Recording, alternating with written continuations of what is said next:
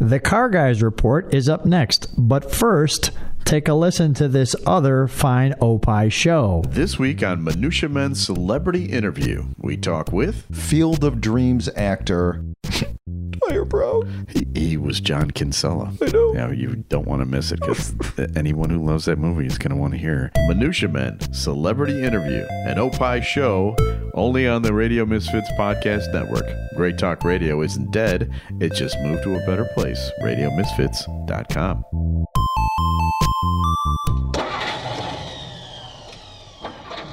The following is a Tony Lossano podcast, an Opie show on the Radio Misfits Podcast Network. This is the Car Guys Report Informed Automotive. Thanks so much for taking us along for the ride. Certainly glad to have you along here on the Car Guys Report. I'm Mark Vernon along with uh, Lou Costabile, and uh, we always like to start uh, each uh, program here with uh, just uh, kind of what's been going on in our car world as of late. And Lou, I got a couple of little interesting tidbits to tell you about. I went to a. Um, an event at an independent uh, auto repair facility yesterday celebrating their 30th year in business.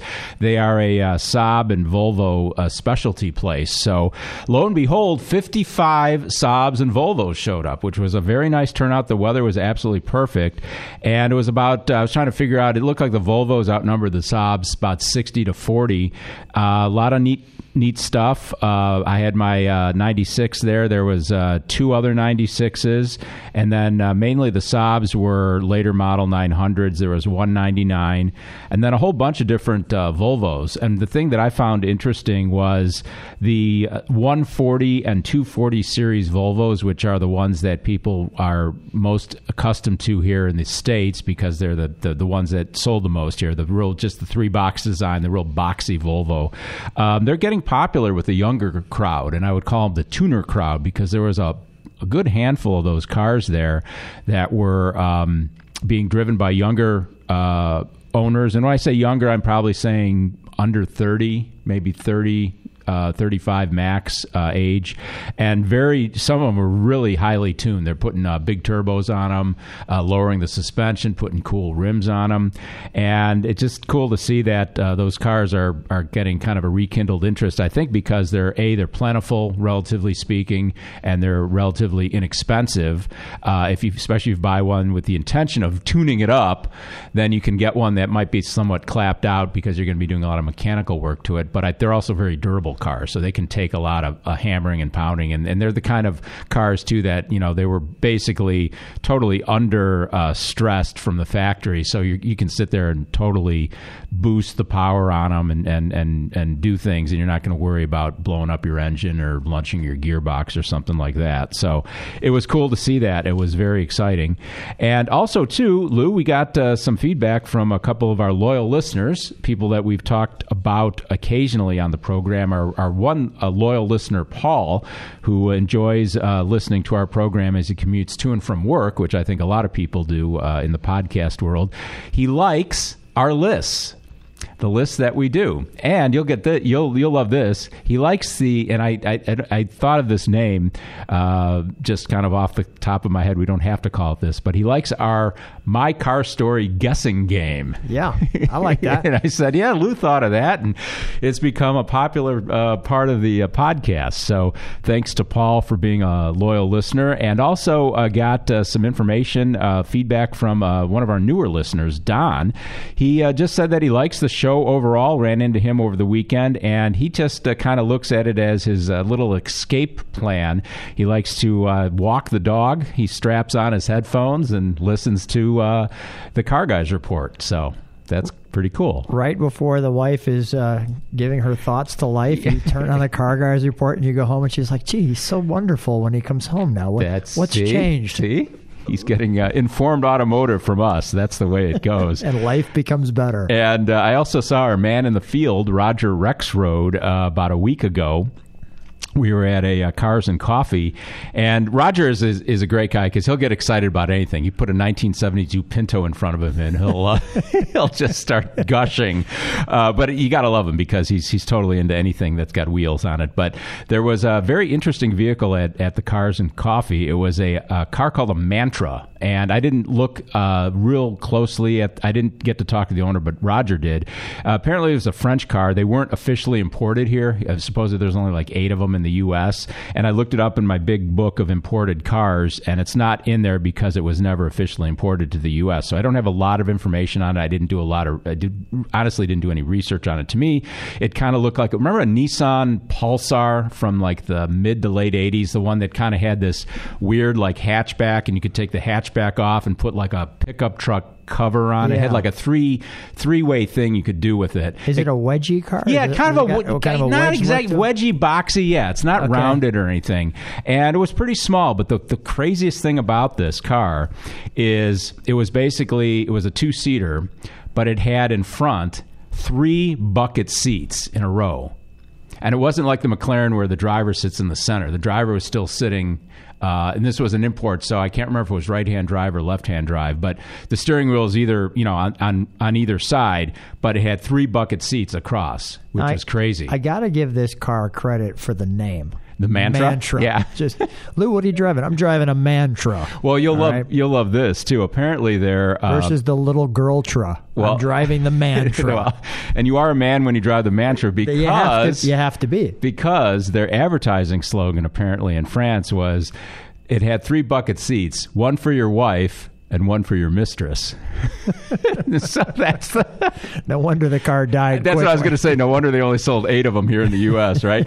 but um, so something to look out for if you ever see a Mantra, check it out because it just looks weird seeing three bucket seats in the front. And I don't know how they did the the, the seat belt either for the center seat. I didn't look that closely at it, but it's a very interesting vehicle. So Yeah. uh, crazy stuff going on in, We'll in the car find world that there. one for the channel for the my And- car story. Well, I'm sure when you know we're going to have Roger on the program uh, again at some point, Sure. and we can talk to him about the mantra because he was just like he was just all over that thing. He was so excited; it was incredible. But um, if you like talking about or hearing about the things that we talk about here on the Car Guys Report, like the French mantra, the car with three bucket seats in front, be sure to tell a friend about the Car Guys Report. It's available online at radiomisfits.com. You can follow us on Twitter at Car Guys Podcast. And of course, you can always email us too. We'd love to hear. Maybe you have a mantra sitting in your garage. Tell us about it. Car Guys Report at hotmail.com is our email address. Uh, always trolling the internet, Lou, for interesting things, and this is right up your alley. I'll, I'll start off. Yeah, I should probably start off Can with. we can we pause and yeah, go back to the yeah. mantra? Okay. I'm thinking about you're the you're, 3 you're just like. Roger. You're just fixated on Well, this I'm thing. thinking about the three bucket seats and their slogan. If their slogan is wife, mistress, and you, it should clearly be a bench a seat. bench seat, yeah. Never a bucket seat if it's going to be three separate people. Go ahead. I'm, Okay, I'm ready for the next section. Um, no, I was going to say that I should start some of these uh, segments off with Lou. Do you have this on your channel? Uh, There's only four in the world, so I don't think you have a real blower Bentley on your channel yet. Not yet. Okay. Uh, the blower Bentleys, of course, if you're a car guy, um, they're basically the, the huge, big, classic Bentley that was in the uh, back in the 20s and 30s. That was basically uh, forged a lot of their racing history with the with the car. There's only four of them around in the world left. They didn't make a whole lot to begin with. They sell for eight, ten million dollars at auction. But Bentley is going to be making a dozen. That would be 12 blower Bentley reproductions based on their 1929 blower Bentley. And um, as car makers are wont to do this uh, in this day and age, they're doing it right. Um, they're building 12 new versions. And they're going to be combining generations, as they say, of craftsman knowledge with digital technology. And um, what they're going to do is um, Bentley restoration specialists are going to take apart one of the original cars, and from there they will use old and new manufacturing techniques, including some of the original 1920 molds and tooling jigs, to build a dozen copies of, of each part. And then the puzzle will be put back together, and what you've got is a, a Be- what Bentley is calling a genuine recreation, and they're calling it, of course, a part of a new continuation series. Because whenever an automaker does a continuation, it's when they, I think Jaguar did it uh, a while back. I don't know how many years ago when they did the uh, was the D type, the the one with the the the fin on the back. Yeah, I the thought they D-type. made some some uh, continuations I, of th- I thought they made some E-type Or lightweights, or- E- or maybe that's what I'm thinking E-type, of. E-type lightweights, Yeah. the the aluminum ones. yeah, you know what I'm talking about. Yeah, Yeah. Mm-hmm. that's that's it. Yeah, and you have a Jaguar, so you should be totally plugged into the Oh whole yeah, Jaguar thing. hugely plugged in. but that's what they do. And they call them continuations. So they're basically officially sanctioned be- by the company because they're the ones that are doing the work on it. So Yeah. they're going to hold value. They're not really going to be called a replica or anything like that. Of course, we don't know how much these cars are going to cost. Um, I think they're pretty much all spoken for anyway. But it says, as with the original, the new blowers, and this is a little weird. It's going to, well, no, this is correct. It's going to have a four cylinder, 16 valve engine with an exact replica of the Amherst Villiers Mark IV Roots type sur- uh, supercharger that together produce 243 horsepower. Uh, they say they're going to have pressed steel frames, half elliptic leaf spring suspensions, and recreations of the Bentley Perrot mechanical drum brakes on the uh, new cars. The only updates the company is making will be minimal hidden changes dictated by modern safety concerns. So I'm not sure what that is. Maybe like real subtle turn signals somewhere or something like that to make them street legal or, or certifiable for sale or something like that. But I just love it. And we're going to be talking about uh, this topic in a uh, future uh, show when car makers, manufacturers really embrace their heritage and they decide that they want to make that heritage last and they're they're offering restoration services and parts and I mean Mercedes will literally make you any part for a Mercedes. If you have like a 1940 whatever Mercedes and they don't they no longer have the part in stock, can they there's a good chance they might. They will actually manufacture that part for you. I mean it's amazing what they what they can do. Well, let's talk about like for example, when you've seen a car from you're talking the 20s, right? This Yeah, 1929, yeah. All right. Well, the disc brakes, or, or excuse me, the drum brakes on those things are, Are terrible. massive. Yeah, they're massive, but they're not going to work So too well. right. So here's my suggestion: put a you, you can probably fit a caliper Inside the- the drum? with, Yeah. with a disc. Yeah. And no one would ever know because Yeah, it exactly. would look like a drum. Exactly. and you could squeeze it on the inside. Yeah, that's not a bad idea because I was that's the first thing I, I I thought of when I read that article and I said drum brakes. I mean that's everyone knows that that the brakes on any old car with drum brakes are just highly inadequate in anything, especially if this is a race car. Yeah, so it'd be interesting. They could probably maybe that, but that's not going to be one of the subtle hidden safety things they're talking about. But that is an We'll be, interesting. we'll be patenting that later today, Mark. an And, uh, interesting We'll be bringing that to Bentley later. Hello, Bentley headquarters here. but uh, congratulations to Bentley for doing that, Yeah, and cool. um, yeah, we'll probably be hearing more about it when they actually uh, decide to, uh, or actually, they will be taking shape at some point. I'm sure that it, more coverage will happen, so we'll let you know about that when we hear about it. And this is another uh, vehicle too, uh, Lou, that I've been looking forward to talking about. They're already out now. When I first stumbled across this, it was probably about a year ago because I'm a big Mercedes guy because I own a, a E-Class coupe, and when I first uh, came across this. Mercedes it was finally going to make a AMG version of the E-Class coupe because I don't know if you recall or not we've talked about it on the show that at the time I bought my Mercedes E-Class coupe.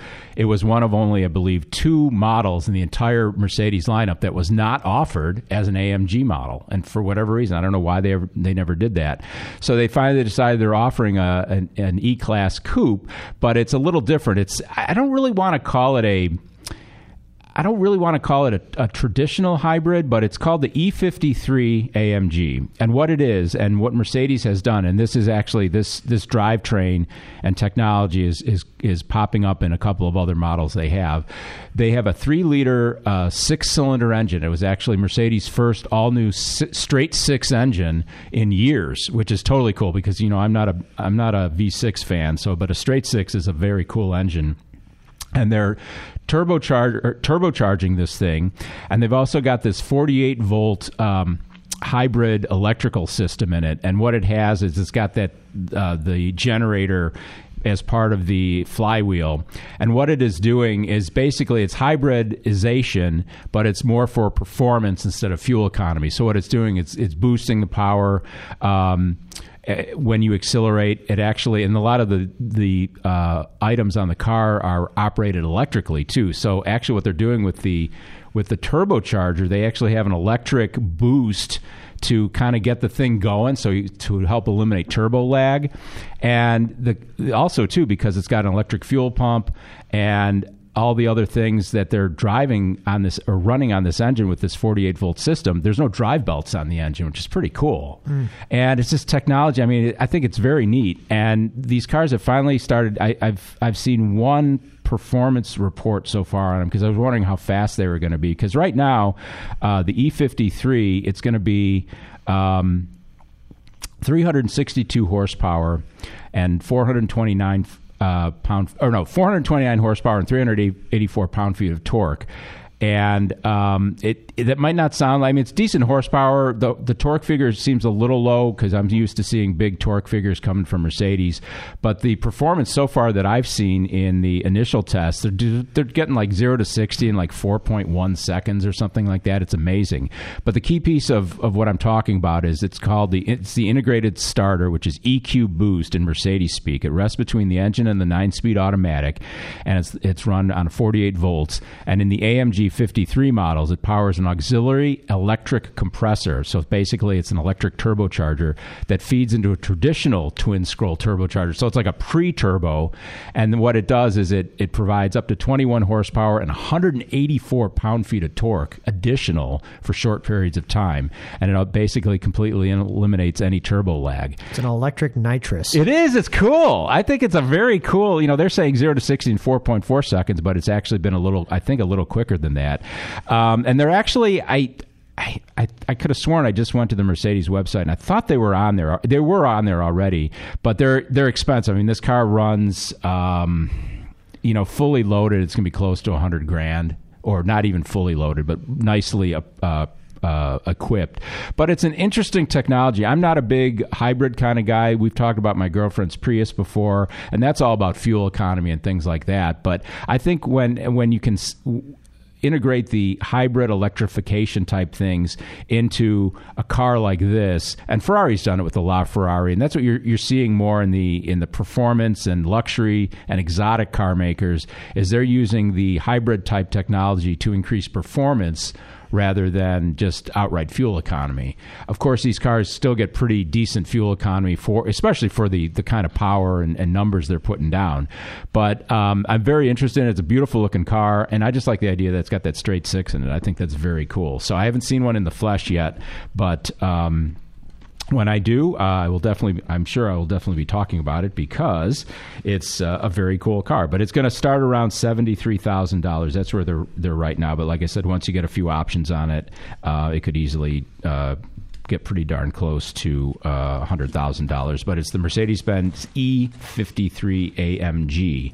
So if you're a Mercedes uh, person like I am, just check it out also too this is uh, uh, something i always like being able to come back to things we've talked about occasionally lou uh, when i might bring something up and then i don't have all the information and i want to go back and, and prove that i was right but um, we always like to do the for sale, uh, well bought, well sold segment here on the Car Guys Report.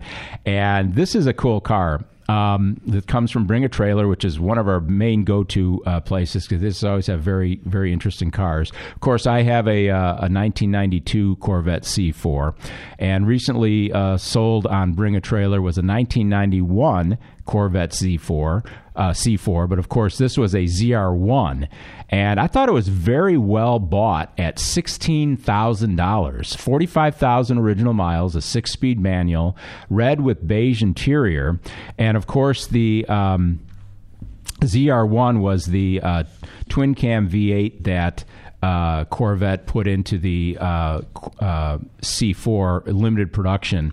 And what I had mentioned last time on a previous program was the fact that uh, Mercury Marine actually manufactured that engine. And this is directly from the Mercury Marine website. You can check it out at mercurymarine.com. And uh, it's basically has a couple paragraphs here on on what happened, you know, how Mercury became the manufacturer of the engine. It's, it's really cool. In 1988, Mercury Marine was chosen to manufacture the LT5 engine for the 1990 ZR1 Corvette. It was designed by Lotus Engineering for General Motors, and the LT5 was an all aluminum 5.7 liter small block V8 featuring then a radical 32 valve dual overhead cam engine, generated 375 horsepower, and was hand built by Mercury's Mercruiser division in Stillwater, Oklahoma. And it says here for the 1993 model year, horsepower went up to 405. Uh, they did a couple internal changes to cam porting and things like that. But it says further proof of Mercruiser's production efficiency occurred when the LT5 was awarded the automaker's most demanding quality certification, uh, GP3 Level 1, the first GM engine ever to earn it.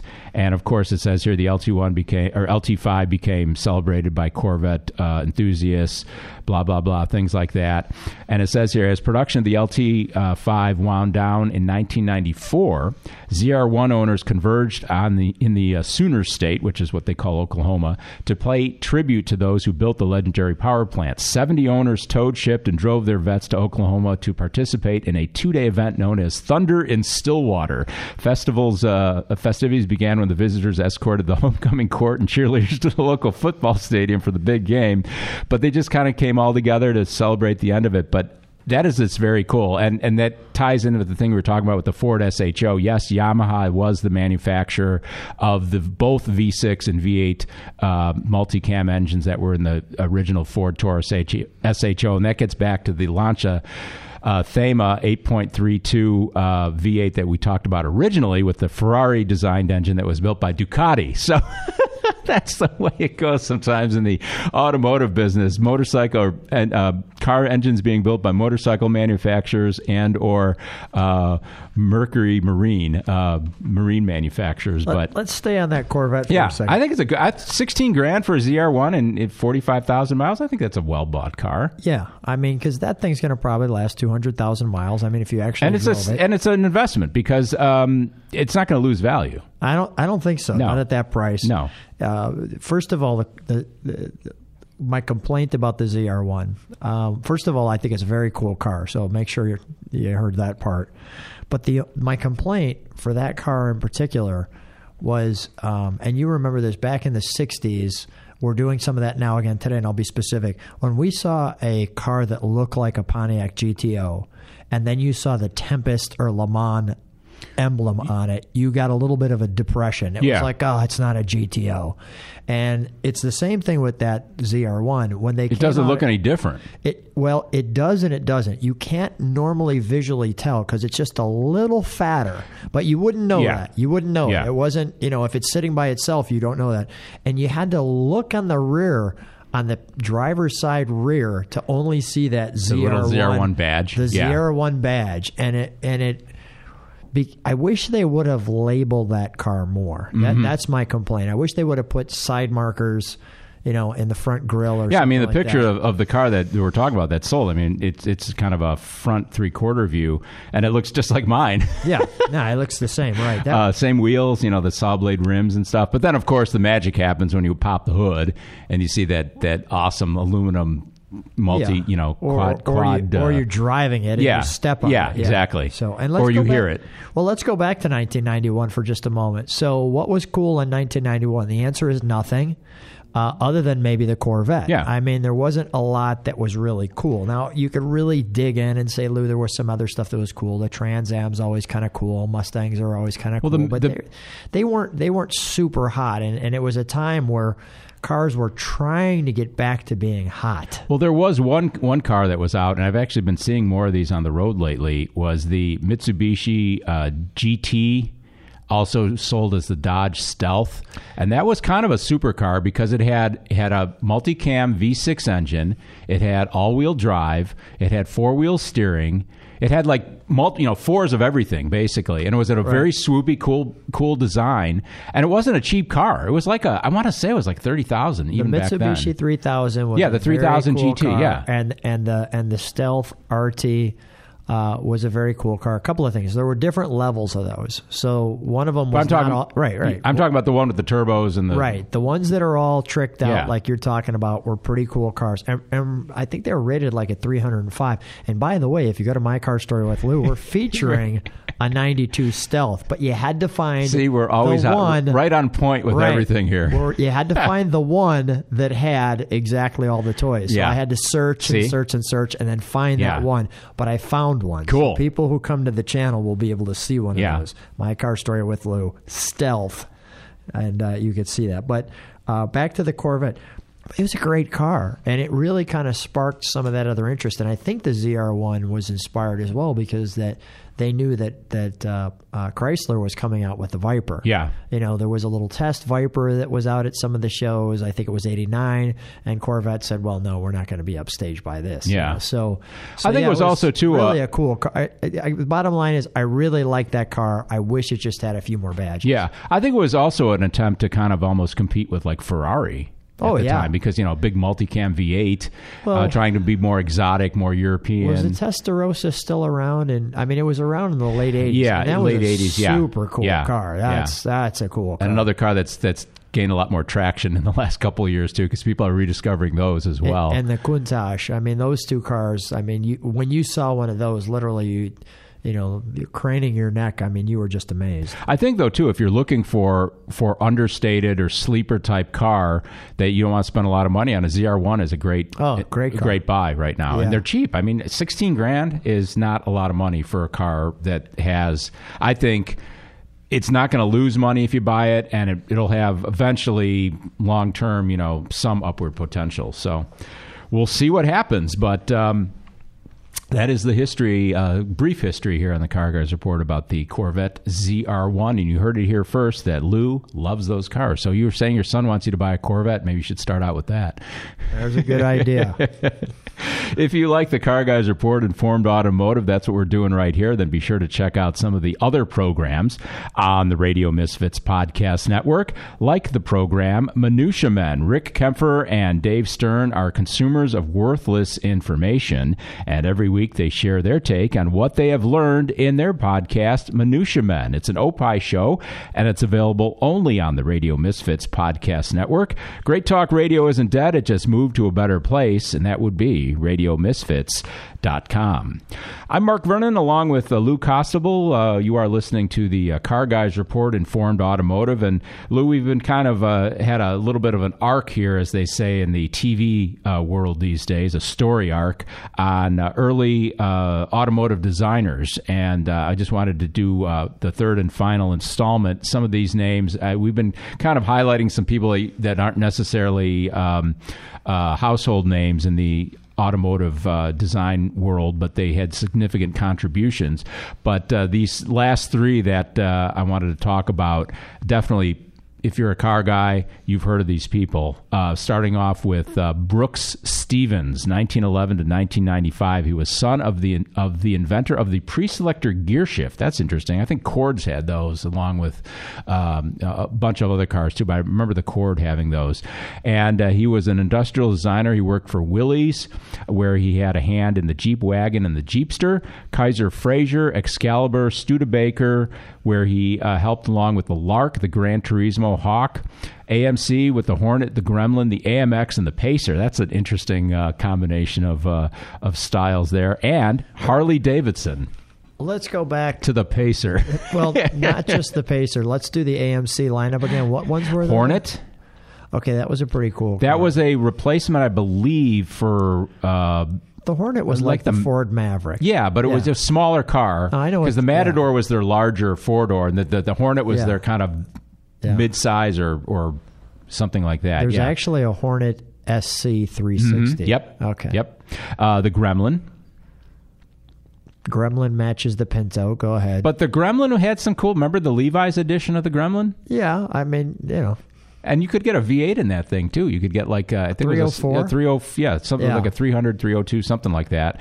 That car would have some power. Well, would. Mark, speaking of power, Yeah. in a Gremlin, there's the extremely rare Loch Ness monster like Randall Gremlin. Have you ever heard of that? Well, I've seen one Gremlin at car shows, yellow with a supercharger sticking out of the hood, but I'm sure that's not the one. Okay. Well, Randall came out of Arizona. All right, and it was a car maker who who I don't know how they pulled this off, but they got like thirty or maybe less.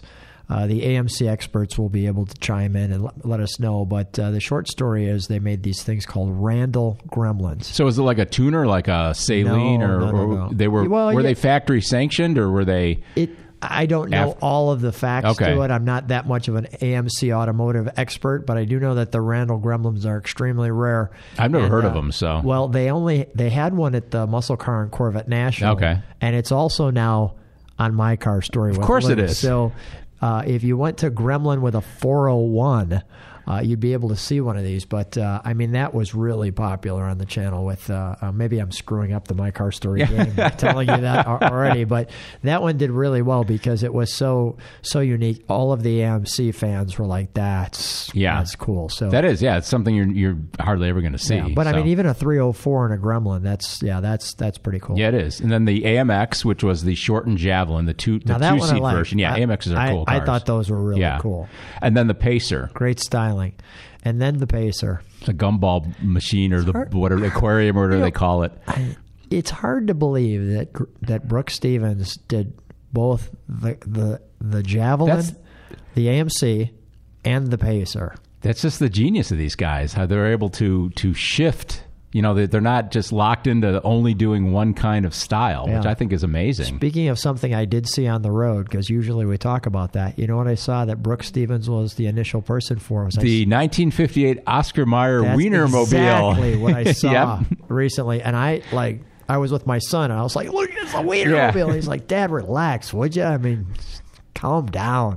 But again, that gets back to you know how could a guy that does the Wienermobile and the Pacer do a you know a Gremlin and a and an AMX and a Studebaker you know Gran Turismo Hawk, which is a great car. That's a classic too. So I, I, I, well, and he did the Excalibur too. Yeah. yeah. So I mean, um, I mean, the Wienermobile's pretty easy when you think of it. Stick a Yeah. wiener on top of a go kart, and that's what Yeah. you got. But, but add um, mustard and Yeah, add, add the add the label on the side of it, and and that one that one doesn't totally shock me. do you have a Pacer on your channel by chance? No, Because you No, ever no do one, the, the one the one thing I remember Well- about the well, Pacer. Okay, well, let me pause for a Okay. second before people go, Lou, you made it sound like you're pretty, you know, never going to do a pacer. Now, I didn't say that. It's They're hard to find. Yeah, it's finding the right one. Yeah. Now, let me let me just briefly define that for a second, so there's clarity. Number one, you got to find one. Yeah. That, that's a trick. Number two, you got to find the caretaker who's inside it, because sometimes you may be driving somewhere and you see it. But And you you're have driving no somewhere. idea, yeah, and you have So no idea had- who owns know, the car. It could be it's parked on hard the to street, tell your not in a wife. I know we're going to the vacation spot you want, Yeah. but we're pulling over and I'm pulling my camera out and it's going to take me about a half hour and I'll be back to you in a moment. so she ain't going to go for that. So, but, but, uh, uh, yeah, when I find the right pacer, we will definitely get a pacer. And the one thing I remember about that car is the uh, passenger side door is longer than the driver's side door. Mm-hmm. Yeah. For easy ingress and egress to the back seat, I guess. And That I remember that, that- being a I like in and out. Yeah, in and out. Yeah. I like using those big words Mark, every now Mark and then. dumbs it down for me. Getting in and out of the car. Yeah. Okay, great.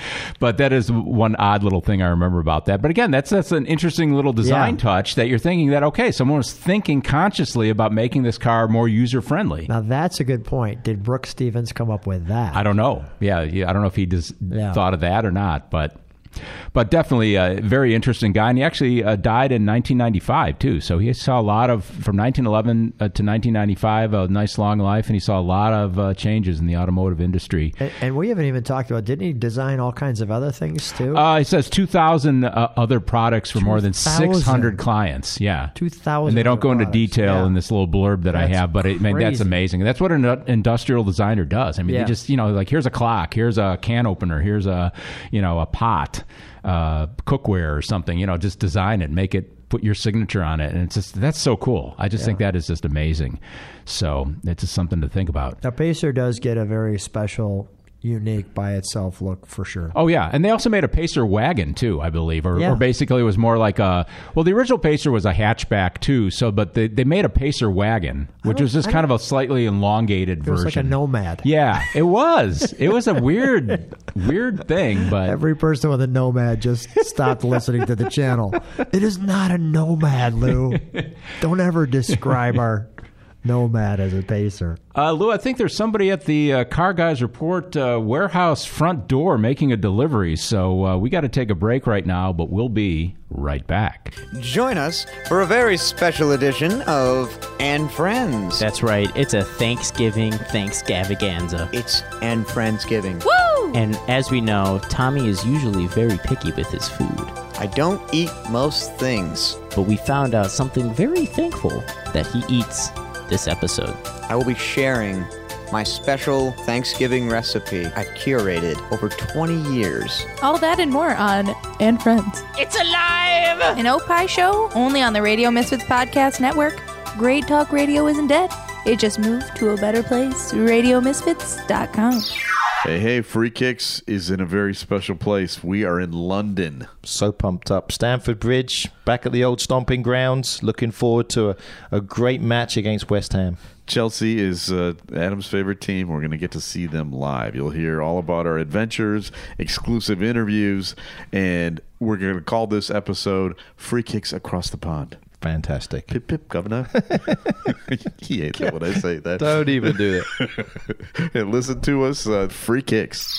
Okay, we're back. Uh, just uh, had to get some uh, brake parts delivered here. We're always working on something at the uh, Car Guys Report warehouse. That's where our studio is located as well, and that's what uh, is part of the fun here. You never know what's going to show up or happen uh, during the Car Guys Report Informed Automotive podcast. We're in the middle of talking about our part three of industrial designers, early industrial automotive designers. Another name that, since we were just talking about AMC, another name that is strongly associated with uh, AMC, American Motors Corporation, was Richard Teague, or Dick Teague, as Sure. he was known.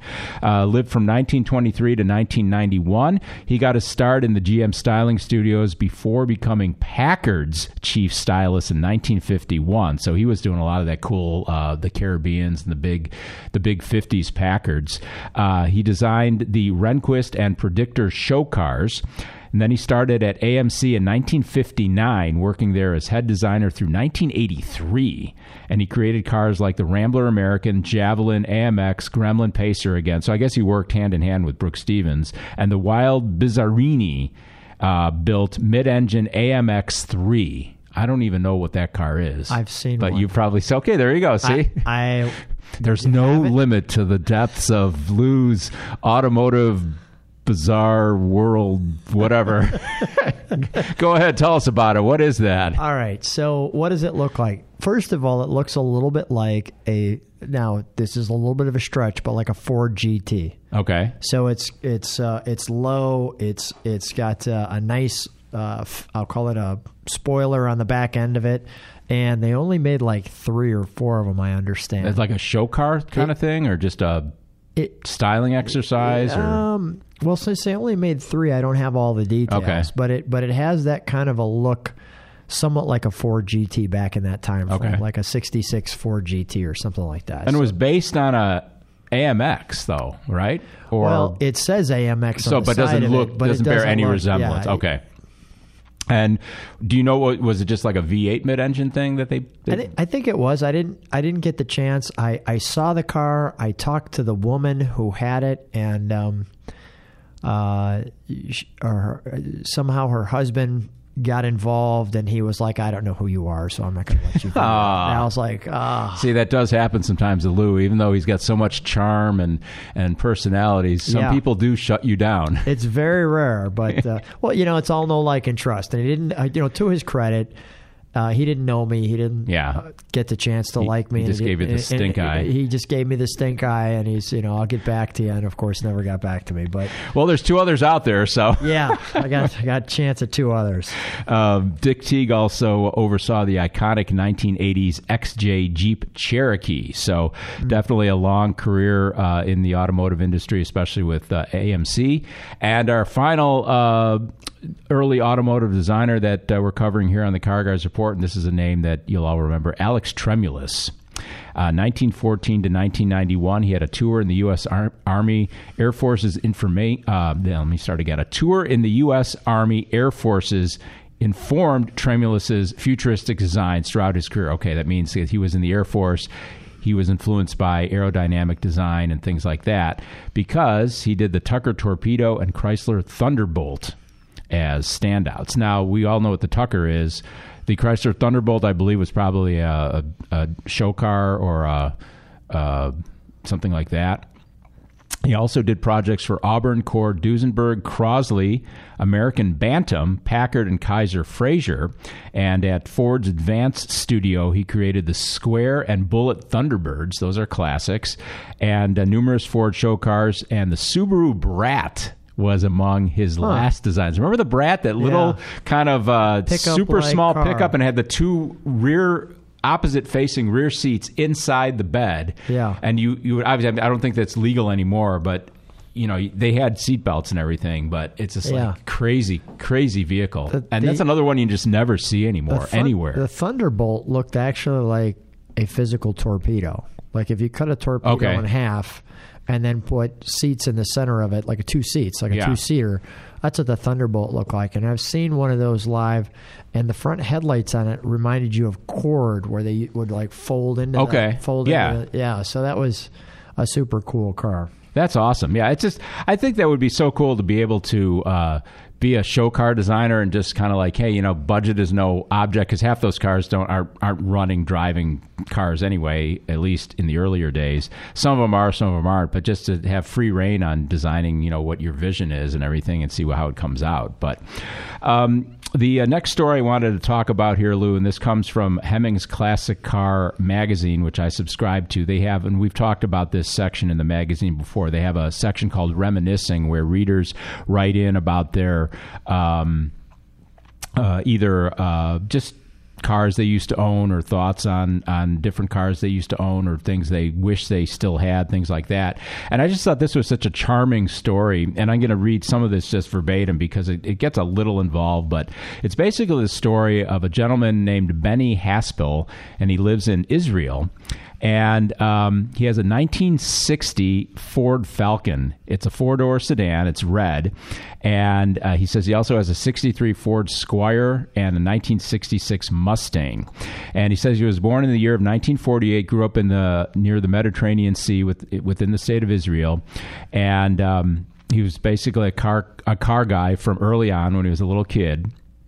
And he says, for a 12 year old boy, uh, he says, then came 1960, so he was uh, 12 years old. He said, among the big and somewhat brutal American cars that they had in Israel, and they didn't have a lot of cars in Israel. That's what he was saying, too, earlier. He said he just fell in love with the Ford Falcon. It was love at first glance. He says, for a 12 year old boy, she was prettier than the girls in the neighborhood or in my class. The Falcon was round and soft like a woman, and I fell in love.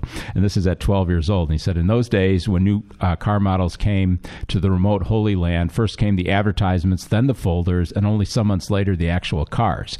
One day when I went to school, I saw a Falcon for the first time. It was running on the highway. She was brand new, red, and shining in the Middle Eastern sun. My breath stopped and my heart banged. She was prettier than in the papers and brochures. I could only say one word Falcon. I looked at the car when she continued on her way to Tel Aviv. I looked at the big rounded tail lamps until she vanished and left a boy in love. Okay, so this is in 1960, 12 years old. Said, Time passed. He grew up, he raised a family. He had a Studebaker Lark, a Mustang. In the 1980s, you couldn't find 1960s Falcons anymore uh, in Israel anymore. So his hope of fulfilling his dream of owning a red 1960 Falcon, like the one I saw for only a few seconds that day back in my childhood, was getting, you know, probably not going to happen. So he said, This is very cool. I had to wait till I was 60 years old. That's what I heard of a 1960 Falcon somewhere in South Israel. I went, and indeed it was true. In a remote and neglected garage stood a dusty and dirty and half dismantled 1960 yellow slash pink Falcon. When I looked at its beloved grill, it brought me back to the time when I was a 12 year old boy. And it says its license plate bore the numbers 83615. Now that's the key. When registering a car in Israel, a new car receives a license plate that is forever with it, kind of like what they do, I think, in California, or some states still do that. They don't do it in Illinois, but some states, and I know in Sweden too with my Saab. I have the original plate from that car, and it actually has the VIN number of the car on the license plate. So some some countries, some states do issue a license plate for life. So he says uh, license plate that is with it forever, even after the car is no longer around. The plate is numeric. Until 1962, automobile plates in Israel had five digits, like 83615. Then it expanded to six digits, and today they have eight. And the license document also bears the car's color. So when I looked at the document for this yellow pink Falcon, it was written red. So you know where this is going, right? Uh, so I told the owner, who was a car painter, that I could not buy the car. Uh, that I would buy the car only if it was red. I did not tell him that a red Falcon had been my dream car. So ten years passed with my uh, restored. Um, okay, so weeks passed, and then he called and came down. Had called me to come down and see the now red Falcon. I felt like I was a 12 year old boy again. Not since the car that I saw some 50 years earlier had I seen another red 1960 Falcon.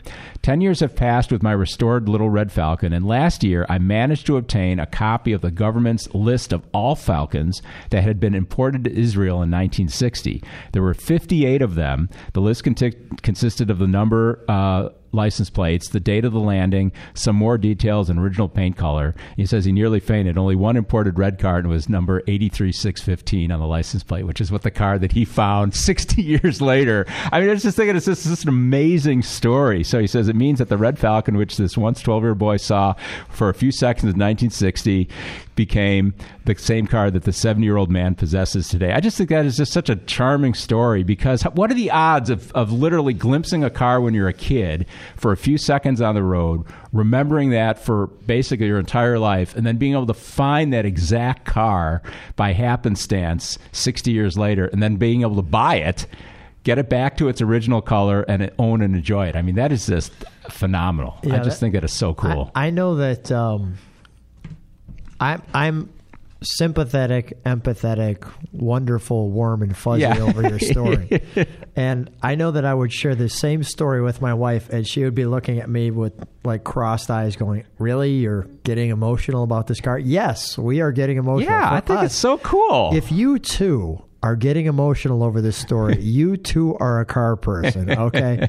Enjoy this channel. This is you're at the right spot. If you're not involved, there are other Opie shows for you to watch. Listen, Listen to. to, yeah.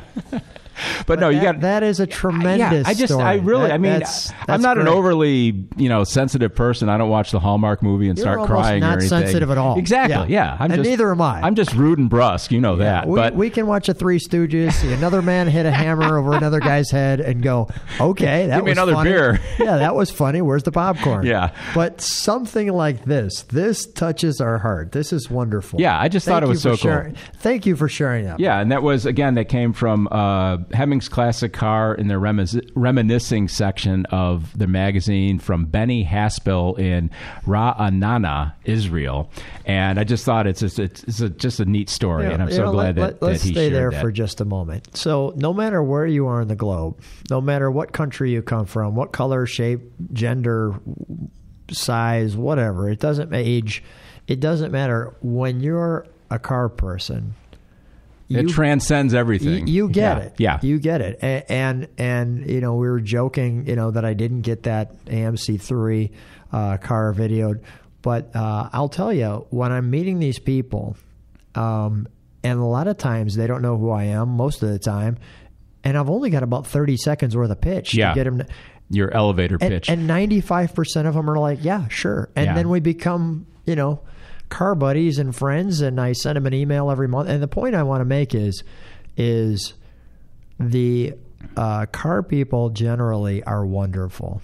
I mean, as an overall group of people. And I mean, uh, I, I just want to say that stories like that, yeah, they, they are, uh, they're touching. Yeah, and it just eh, like you said. I mean, you go to a car show and you see all kinds of people, different ages, different everything, driving totally different cars, but you still have that that commonality that you're into cars, I'm into cars. So I don't have to be into your exact car. You don't have to be into my car, but we have that commonality of automotive baseline, and that Yeah. means a lot, and it just does cut through a lot. and, and so. I can appreciate your car. Yeah. you know, that's that's what it's about. For example, you were talking about earlier the Volvo tuners. Yeah. I didn't see that coming. Yeah. I mean, I didn't see people taking a box, which is kind of what the yeah, Volvo is. Yeah, the 80s. lowering it, putting a big turbo on it, and And, you tuning know, it with a loud exhaust, and and, yet when I they're cool. well, and yet when I think Volvo, the first thing that comes to mind is safety, and you think about them crashing those things into a wall, and everybody walks out. Yeah, and the college professor in the tweed suit with the patches on his elbows. Right. So now to take a Volvo, which is a safe car, and put your kid in it, and let him use it as a tuner, is a brilliant move for a parent. Quite honestly, you Because know? it's a safe car. yeah, because it's a safe car. So exactly. well put there, Lou. I like that one. If you are the car guy report or the car guy or car gal that we know you are deep down, you're listening to the Car Guys Report Informed Automotive, please take some time to uh, listen to us, of course, but subscribe to us and rate us as well. You can find us on Apple Podcasts, Spotify, iHeart, Google Play, Stitcher, and TuneIn. All you have to do is search for Radio Misfits. You can also search directly for the Car Guys Report. And uh, once you uh, subscribe to our podcast, you'll get an automatic notification of whenever they we have a new show up and running.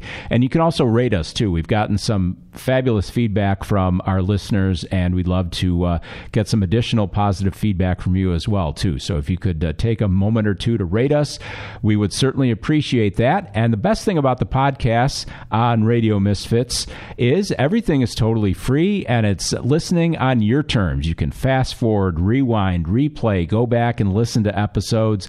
Just do whatever you want on whatever your device is, whether it's your phone, your tablet, your desktop. You can stream in your car, you can stream online, you can do whatever you want. It's listening your way, and that's what podcasts are all about, and we're glad to be part of it here on the Car Guys Report. Informed Automotive, Mark Vernon along with Lou Costabile. We're at that point in the program where Lou is going to uh, talk and espouse a little bit about his. Uh, popular YouTube channel, My Car Story with Lou, and we're going to play the My Car Story guessing game. Yeah, I like that. yeah. The guessing game. That's exactly what it is. All we need now is Vanna White to come in and like uh, hold up some placards or something for that, us. That would be good. All right. So so here's how the game is played, folks. So the first thing is, uh, in you know, this is my channel alone, so it's not saying that overall popularity in the world or something like that. So specifically on my channel, I'm going to name three cars to Mark. Mark does not know what the end result is I on the not. numbers on these cars, um, and of course the numbers grow as time goes on. But I grasp a time period, I pull it off, and I bring it in. So here's the three cars today. We'll start numerically. The 1956 Chevrolet Corvette and guitar okay. in green. That's right. The Corvette Fender guitar placed with the green. but not originally sold with the car, though, right? Not originally Okay. Hmm. sold, but the specific. It's a Fender guitar. Okay. That says the word Corvette. Really? And the base of it is is the embodiment of that big circled that white circle that's in the side of the Yeah. car. Yeah, it the- the that- cove. The cove. Yeah. It has a white cove with the you know wow. yeah. So you've got the, the Okay. the- this is a twofer in one car, a '56 Corvette green and guitar. That's number one, and we're doing them by year. The next, as we move closer, the '66 Ford Galaxie 500 seven liter convertible. Okay, yeah. Yeah. That one's in burgundy. And the last one's the 69 Dodge Dart GTS GT Sport in green with the special M code engine. Okay. Which is which is a 440. okay. The Okay. the big wedge thing? Uh, or no, it, well, well, Not as wedgy as some of 'em. No, the wedge was earlier. This is this is a 440 and 69. So this is this is your 440 engine, which usually didn't come with a 440. Yeah.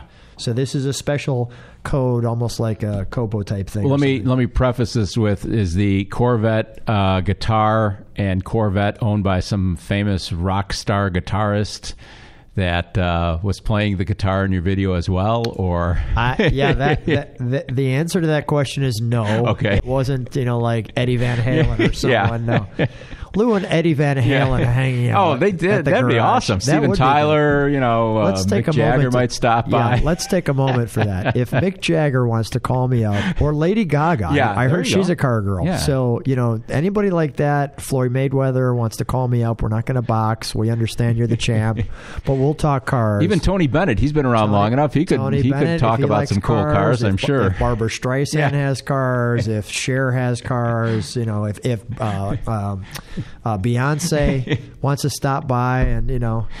Okay, so let's go back to the three the Ah. guessing. 56 Chevrolet Corvette and guitar. Yeah. 66 Ford Galaxie 500 7 liter convertible, and the 69 Dodge Dart GTS Sport in with the M code special engine. I'm going to say that the the GTS uh, M code thing is number three. Number three, you're saying is Yeah. code. Um, let me go with the Galaxie convertible as number one, and I think I've seen that car Number at one some is the shows. Yeah, it's number two is the Corvette. Okay, in the order that they are in the highest number of views, 27,139 views, is the Dodge Dart GTS. Well, see, I totally blew that one. With the really? Yeah. That now surprises me Number because, three was number one. huh? Number two, Wow. well, number two is actually the Galaxie. Okay. which you said, which is the seven Yeah, so I did- convertible. yeah, so I totally and screwed number, it up. And number three was, Was the was the guitar. Really? So, Mark, come back again for Wow, our next I segment. will. and we'll give you a chance to play again. Now, the only thing that surprises me about the the Dart is it's one of those cars that we just typically think that you know all the magic's under the hood. Basically, it doesn't really stand out that much, and it just seems like it's just not going to grab you right away. But do you have a feeling? What color was that car? Uh, the car was green. Green, okay, So, well, so we had burgundy, green, and green. So, Yeah. so, so if you're talking just from a color standpoint, the green in the '56 uh, Corvette was more of a uh, turquoise. So Yeah, it, I know, it had a yeah. really cool.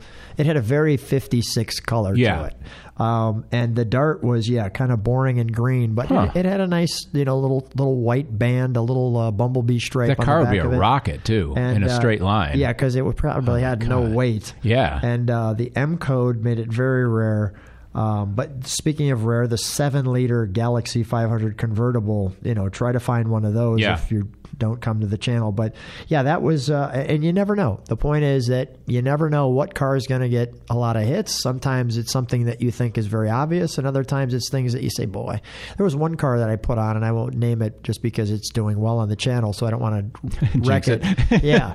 But uh, when I put that car on, I was actually so concerned that I might lose subscribers. I said, and it, and it did And it's really not a pacer. It's not a pacer yet. Yeah. We'll, we'll wait till we get the pacer and we'll throw that on when I find the right one with the right caretaker. Cool. We'll be doing the uh, the my car story with Lou guessing game in the next episode of the Car Guys Report. And speaking of the next episode of the Car Guys Report, something that we touched on in this episode, we'll talk more about in-house heritage support from manufacturers. Just a fascinating topic, which I love. And we'll also talk a little bit more about uh, what Cadillac is doing with their V, v series and uh, kind of uh, confusing all of us. They can't seem to make up their mind. So we'll talk a little bit about that and see where that leads. Special thanks to executive producer Tony Lossano with opishows.com. Opie is hippo, spelled backwards. O P P I H shows.com. You've been listening to the Car Guys Report Informed Automotive. Thanks so much for taking us along for the ride. It's distributed by Ed Silha with Radio Misfits. Great Talk Radio isn't dead, it just moved to a better place, and that would be The proceeding was a presentation of Opie Productions. Find our other great shows wherever you find podcasts, including opishows.com. Thank you. This has been a presentation of Opie Productions. Tony, can you shut up? This is Minutia Men with Rick and Dave. On this week's episode of Minutia Men, what causes a Chinese mother to have a heart attack? Mannequin sex trafficking. My brush with columnist Robert Novak. Our celebrity interview with author Bill Page. That's all on this week's Minutia Men with Rick and Dave, an Opie show only on the Radio Misfits Podcast Network. Great Talk Radio isn't dead, it just moved to a better place. RadioMisfits.com. The Tony Lossano Podcast, an Opie production on the Radio Misfits Podcast Network. RadioMisfits.com. Direct from the Rock and Roll Hall of Fame. Stay tuned. Rock on TV. Now at the Museum of Broadcast Communications. From bandstand to gaga. Let's rock on TV. For info and tickets, visit museum.tv. If you missed Lo- Los Ano, Los Ano or La, Los Los Ano and friends, here's what you missed. 140 frozen turkeys were stolen from an Illinois market. Uh, I can't imagine stealing $2,000 worth of frozen turkeys. Maybe it's like the Thanksgiving Robin Hood. He's stealing the turkeys to give to the. It's, it's hard enough to handle one frozen turkey. right. Here's the Thanksgiving. Let's give Jesse White a plug right now. Oh, here. yeah. our Oh, guy. man. He most people I bet in this room don't know this of all the different things about him we don't know. Yeah. He will have collected and delivered 10,000 turkeys. Yeah. By Thanksgiving. Yeah. Maybe and personally 10. direct it all himself. Personally direct it all. He'll be he'll start at five in the morning Yeah. and end at ten at night.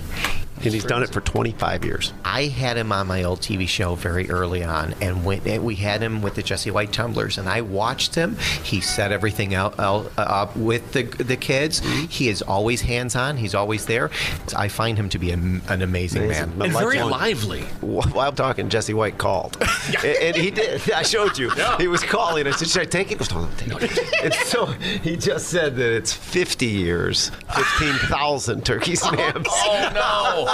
And then he called just to make sure. I said, "I can't talk. I'm on the radio." Radio Misfits. Get more Lossano and Friends. Lossano. Now on lossano.com. Good luck trying to spell Lossano or whatever it's called. Coming up on the next episode of the Car Guys Report, Informed Automotive, we talk about high end auto manufacturers offering restoration services in house. Plus, Cadillac has trouble with the letter V. I'm Mark Vernon. Join me and Lou Costabile for these stories and more on the Car Guys Report, a Tony Lossano podcast, an Opie production on the Radio Misfits Podcast Network. I'm Rick Kaempfer from Minutia Men. Join me on the island of Radio Misfits Holiday Special, coming this holiday season to opishows.com.